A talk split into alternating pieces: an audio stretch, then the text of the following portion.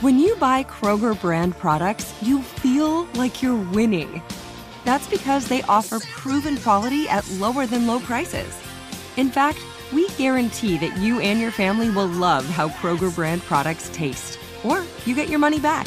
So next time you're shopping for the family, look for delicious Kroger brand products because they'll make you all feel like you're winning. Shop now, in store, or online. Kroger, fresh for everyone. Hey, it's Will Friedle. And Sabrina Bryan. And we're the hosts of the new podcast, Magical Rewind. You may know us from some of your favorite childhood TV movies like My Date with the President's Daughter and the Cheetah Girls movies. Together, we're sitting down to watch all the movies you grew up with and chat with some of your favorite stars and crew that made these iconic movies happen. So kick back, grab your popcorn, and join us. Listen to Magical Rewind on the iHeartRadio app, Apple Podcasts, or wherever you get your podcasts. Brought to you by State Farm. Like a good neighbor, State Farm is there. What does every grocery store aisle now have in common? Products that come in paper packaging. And we don't just mean the obvious ones like cereal boxes and juice cartons. From beauty products to boxed water, there are more opportunities to go papertarian than ever before. So, why should you? Because paper comes from a renewable resource and can be recycled up to seven times. Simply put, it's the smart choice for the environment. And it turns out, the easiest choice for you. Learn more at howlifeunfolds.com slash papertarian. Go behind the wheel and under the hood on everything automotive with high-speed stuff from howstuffworks.com.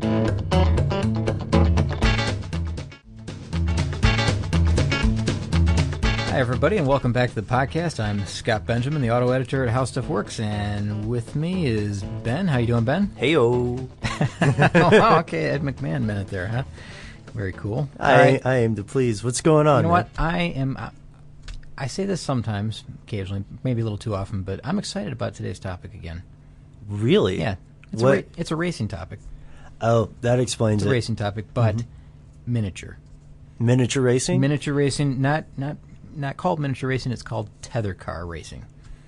Oh, tether cars. Tether car racing. Yep. Okay, so give me a second here. Catch me up to speed. Um, we've talked about racing before. We mm-hmm. talked about miniature cars, uh, slot cars. Yeah. Uh, Pinewood Derby cars. Pinewood Derby cars. Mm. Um, tether cars, though. Tether cars. Uh, what are what are tether cars? As the name implies, they're tethered uh, to something. Well, I'll, I'll, fill you in on that in a minute. But um, tether is really something that well, just like tether ball. The ball's tied to a oh, string okay. or rope or you know something, some type of device. So they're going in a circle around a central point. Correct. Okay. Correct. That's what a tether car basically is. It's a, it's a model car that, that goes around a, a central central point.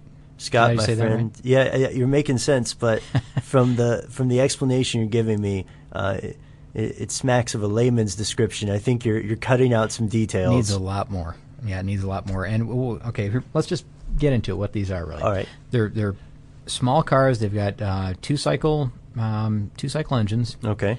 Um, they are well two stroke engines. They're really the the small engines that are the same type that power um, like model airplanes.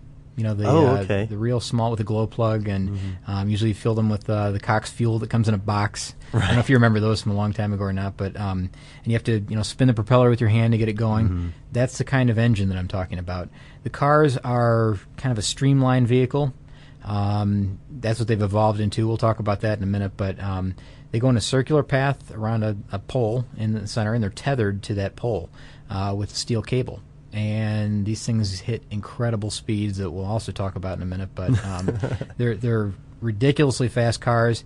I had no idea that tether car racing was so cool until I had you know just stumbled across this video. Mm-hmm.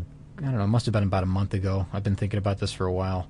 Um, you've watched it as well, right? Yeah, yeah, I watched it when you when you told me about it. Um, for for our listeners, a, a, lot of times the way that our, we get geared up for this podcast, uh, Scott Scott or I, usually Scott, will will find something really cool, and I'll have no idea what he's talking about because I guess that's sort of my job. and then and then uh, and then we'll you'll show it to me, and I have to admit, uh, I was very surprised by the. You know what? I don't want to sound like I didn't expect much, but there was a lot more than I expected in yeah. terms of speed. It doesn't sound all that impressive when you say no. tether car because you're talking yeah. about a car that's attached to something. It seems counterintuitive. Yeah, it really does. Uh, we should, you know, let's let's talk about the beginnings of this sport. Yeah, yeah. And we'll kind of work our way through, and I'm going to kind of reveal some things along the way here that are going to shock you. You're going to drop some gems. a, a few here and there because um, really, like you said, when you watch it, it's surprising how how interesting this is. well, how long has it been around? Let's start there. Uh, well,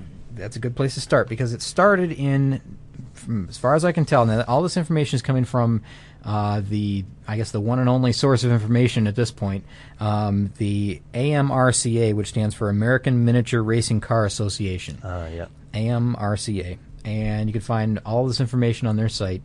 Um, according to them, the sport began in 1937 on a vacant lot in L.A., L.A., California, That goes way back. way back. And these were, you know, handmade models, and it, and the the, you know, the story, the the lore is that uh, the the first cars were actually built uh, using model airplane engines that somebody had you know kind of somehow modified, put it on a board with a couple of wheels, and you know found a way to make it drive the wheels, and uh, that's kind of how this started. Now, you got to remember that, and, and this all makes sense. That the evolution of this makes sense is that if you think about 1937, there were no radio controlled cars. They didn't have a, a radio controlled device that you could use to operate, you know, operate the vehicle and make it do figure eights or Right. you know go in an, an oval or whatever you wanted to. If you if you had a car that was powered, it was going to go in a straight line, or it was going to follow a uh, a course that you'd set some way, you know, a, a track of some kind. Um, that's not much fun if you start up a car and it takes off and you have to chase it, you know, a mile away. It may be a little bit of fun, you know, watch or you know have somebody else catch it. Right. But, um, so they had to they had to tether these cars, and if you tether a car, if you think about this, you got a, a tether, which is a rope or a string or so, you know, um, probably metal in this case because you got a heavy car. These cars were about, I think the original cars they said were around eight to ten pounds in in weight. Uh, so they're pretty heavy. They're made of metal and a lot of rubber and you know, Probably just- pretty big, too. yeah, pretty big. Uh, and they look like the race cars of the time, so they had that kind of Indy car look at the time, you know, the open roadster type look. And if you tether a car, you don't want to run along behind it because you know you're not going to have a very fast car. I mean, it's only as fast as you can run. And these cars were at the time they were reaching about 40 miles per hour. There's no way you're going to follow Wow. that. No. Um, so if you're holding a tether, it makes perfect sense that you can't go in a in an oval, you can't go in a figure eight, you can only go in a circle, and you could spin. You kind of you you stand on the center and you hold the tether in both hands, and you let the car drive in a circle around you, a perfect circle around you, mm-hmm. and it you know runs until it runs out of fuel or somebody shuts it down in some way. Um, so the circular track makes sense, and that that's carried through to today, of course.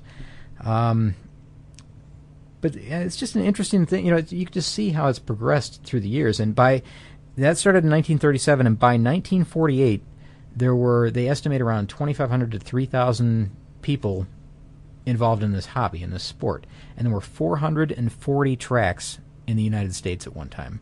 Wow. And I've never seen a track. I I've only seen them on the videos, man. Yeah, Honestly. I- do you know how many there are now? no. Three. There are only three There are only three in the US or in three the in world. three in the United States, and there's a couple in Europe and one in Australia that I know of. Wow. Um, so going again from 440 in the United Mm-hmm. States down to three. So if you live in um, California, I think the name of the, the track it's in Whittier Narrows, or in New York, I'm going to mispronounce this. All right. Wantagh, I think is how you say it. W A N T A G H. And if you live in Indiana, somewhere near Anderson, you'd be able to find the track. But Hmm. uh, those are the only three that are in the United States right now. And then again, there's you know one in Germany that I know of, and one in, in Australia. Now, if these are if these are tracks eh, and they they're matching what I have in my head, Mm-hmm. uh, which could be completely incorrect, it sounds like it sounds like you're implying there's some races. There are races, yeah. There there there are races. I you know one one quick thing before we get Yeah. past the tracks, and I'll get. Uh, I promise you, I'll get to the races right right after that. Okay. Because that's kind of that's unique as well. Um, the, the track itself, I've got kind of a, a layout here of what the, what the the modern track includes. Now the guys aren't standing in the center spinning around with a tether in their hand anymore. Oh. And there's a good reason for that. Um, the car the cars have gotten smaller. In Mm-hmm. fact, the cars are now I think they said that they're between two and six pounds. So six pounds that's pretty heavy still. Yeah, six pounds is pretty heavy. Um, the the length of the car is about a foot to maybe two and a half feet long for the big ones, and they're kind of more of a they're more of a streamliner shape at this point. Uh, but they are again, you know, two pounds to six pounds. That's pretty heavy when you're talking about here's one of the bombs I'm going to drop. 200 miles per hour. What? 200 miles per hour. These cars go 200 miles per hour. I'm not kidding. Not scale miles per hour. This is 200 miles per hour. That's that's a that's a pretty quick spin if you're spinning around. in a I, I tell you, watch watch the video. I, Right. I say this over and over again. I was totally blown away by this 200 mile per hour thing because you know they start up and you see it kind of whizzing around the track. Sure. And it's going pretty fast. Yeah. By the time it hits top speed, you can barely see this thing moving. It goes around. I mean, it must have been several times a second, and you're mm-hmm. talking about a track that has a diameter of, I think it's 60 some feet, like 66 mm-hmm. feet or 70 feet. Um, ridiculously fast. You wouldn't believe, and they sound really cool when they do it too. It's just kind of a buzzing noise, and it, it really you can barely see the car when it's at top and speed. it's it's like the uh, the tether as it moves almost becomes a continuous cone. Of Uh, kind of. You don't. You don't even see the tether, which is a, a real heavy steel cable. And you know, I kind of got a little off track, but I'll get right back to it. Oh, here. I'm sorry, I'm There's they're now the the the the person standing in the center of the of the ring is now replaced by a, a very heavy metal pole. And the reason that they had to do this is because you can imagine that holding a car on a metal tether Mm-hmm. that's spinning at 200 miles per hour, there's no way you're going to keep up with that. And here's another bomb I'm going to drop here. I'm going to look at my notes. You know what G forces are, right? Yes. Okay, so gravity it, Mm-hmm. it affects the way it affects this vehicle. Let's say the car weighs six pounds. Let's say it weighs five pounds to make this easy. Okay. Five pounds. So let's say at one G it weighs five pounds. Right? Sure. Is that right? Uh, whatever.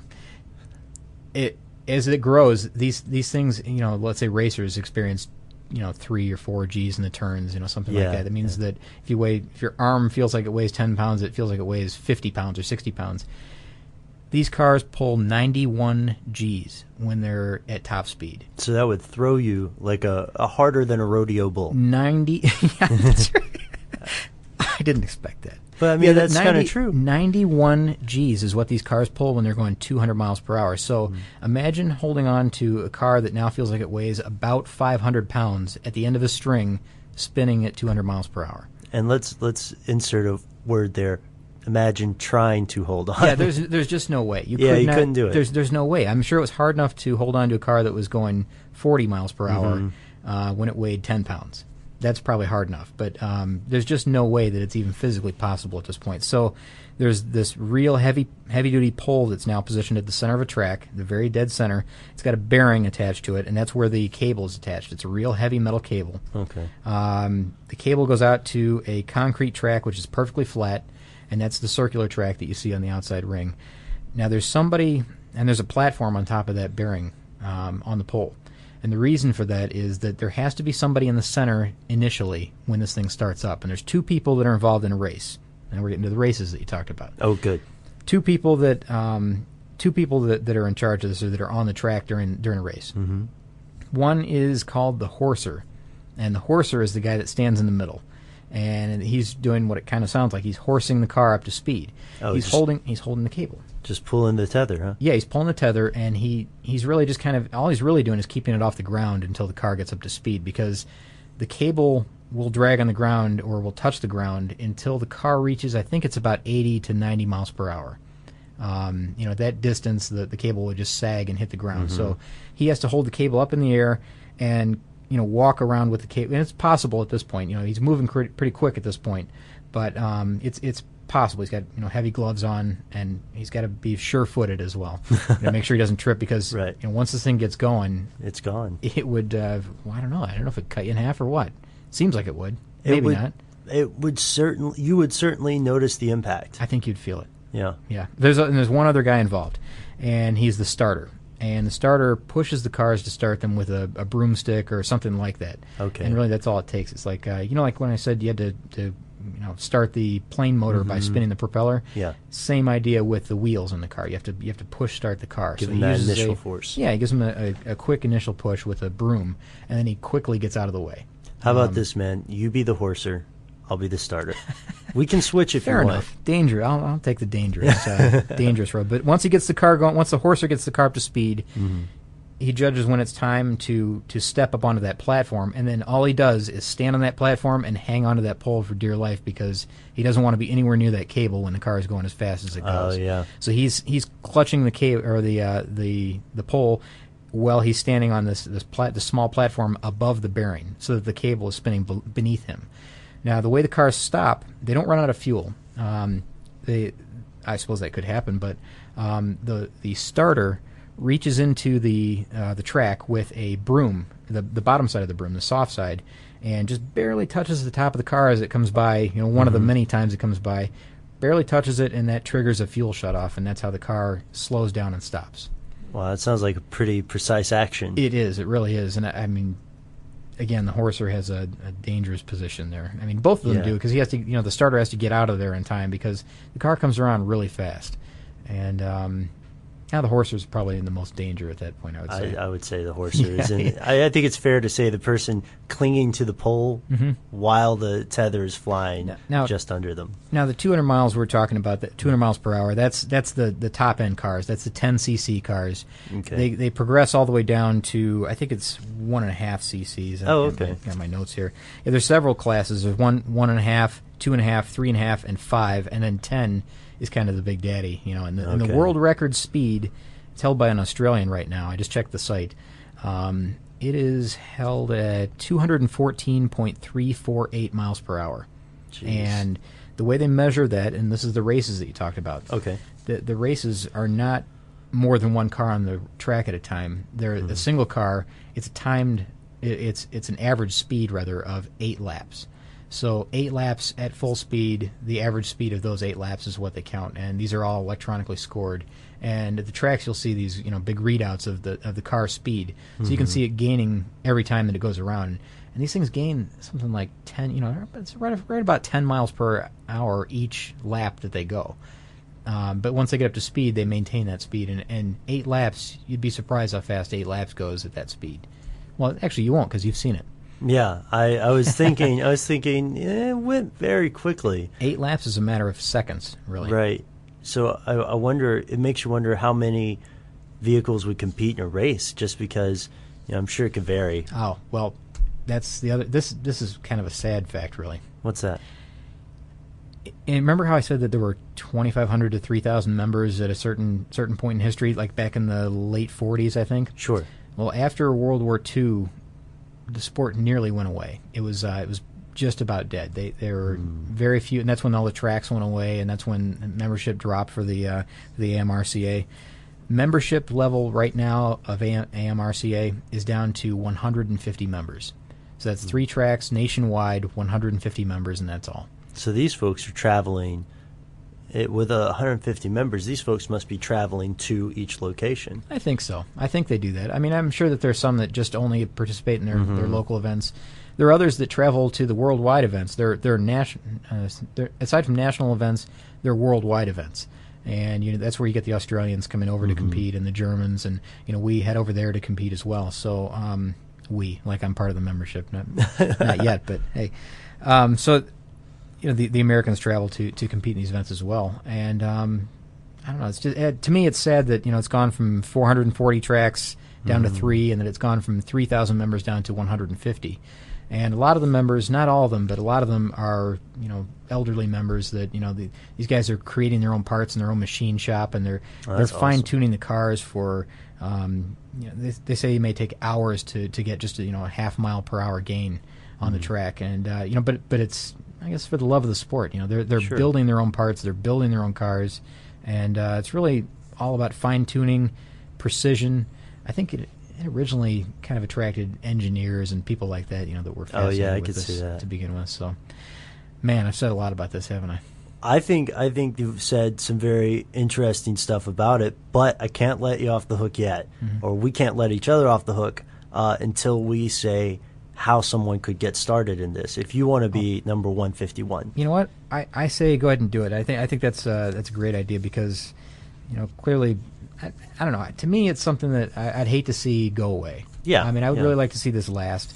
And if if you're able to participate in this or you want to participate in this, and I got to tell you, if you're in the area and you like this type of thing and you see this video of tether car racing, yeah, I think you'll want to do it. Go So, check it out. Um, the, the way to, the way to get a hold of them is to go to the AMRCA website, which is again American Miniature Racing Car Association. and uh, they've got membership information there. I don't know if there's any kind of fee involved. I'm just not sure, Ben. But um, again, contact the you know that group directly, and I'm sure that they could you know they'd love to sign you up. Awesome. And and so uh, all our listeners there, you heard it here. If you want to learn about tether cars, go ahead and check that out. And before we close out, I guess we can do a piece of listener mail if you want. I'd love to. All right. So check it out, Scott. Ken from uh, Brownfield uh, writes in and says, uh, "Hi guys, regarding your podcast about the James Dean Porsche." Uh, and, or Porsche, and all the coincidences and strangeness surrounding his Porsche or Porsche. Uh, this is me adding that. Uh, keep in mind this quote In a world of cause and effect, all coincidences become suspect. Uh, Ken also cites that he is not sure if he, uh, if James Dean originated this quote, uh, or if he. Okay, let me see. I'm sorry, Ken. He's not sure if James Dean originated this quote, but he heard it from his brother Russ. Hmm. Okay, so he's saying uh, this could be just a, a string of coincidences that uh, that were fabricated into this uh, this myth, this mythical thing. Yeah, this whole story. This, yeah, which is uh, I don't know. That's kind of an interesting idea. That's kind of that's kind of my uh, Mm-hmm. my idea. Is I say that t- to me, I'm you know me, I'm a skeptic. Yeah, Um, you took that personality yeah, test. to me, said you're a skeptic. Yeah, to me, I, I'm just. Uh, I think he's right. I think it's just a, a series of unfortunate coincidences that have evolved into this. Uh, this again, this this car being a, um, a mythical object, and I, I don't know. I just don't know if I buy it yet or not. I- I've been thinking about a lot about it recently, though. Oh, yeah? and because I, I get listener mail that kind of trickles in about this here and there, and uh, you know, people are either you know they're, they're saying yeah, it's definitely cursed, or you know they're they're in my camp where they say I don't know, I'm not quite buying it yet. Yeah, What- I, what do I wanna I wanna believe it so much, but Yeah. it's a very good point about uh, our perspective makes a coincidence. Yeah, sometimes. Yeah, it's really it, it depends on your viewpoint, really. Yeah. Well, thanks again for writing in, Ken. Uh, and again, to our listeners, uh, we appreciate you lending us an ear. Uh, if you have any ideas about a uh, future topic you'd like to learn more about, please send us an email at highspeedstuff at howstuffworks.com. For more on this and thousands of other topics, visit howstuffworks.com. Let us know what you think. Send an email to podcast at howstuffworks.com. And be sure to check out the High Speed Stuff blog on the howstuffworks.com homepage.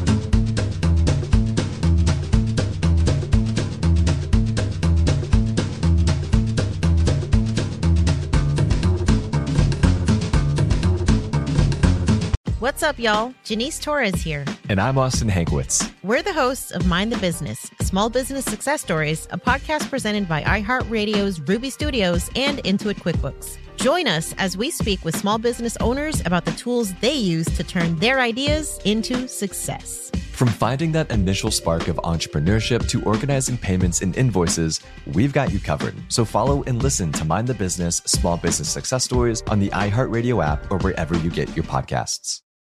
For the ones who work hard to ensure their crew can always go the extra mile, and the ones who get in early so everyone can go home on time, there's Grainger, offering professional grade supplies backed by product experts so you can quickly and easily find what you need. Plus, you can count on access to a committed team ready to go the extra mile for you. Call, clickgrainger.com, or just stop by. Grainger, for the ones who get it done. Viking, committed to exploring the world in comfort. Journey through the heart of Europe on an elegant Viking longship with thoughtful service, cultural enrichment, and all inclusive fares. Discover more at Viking.com.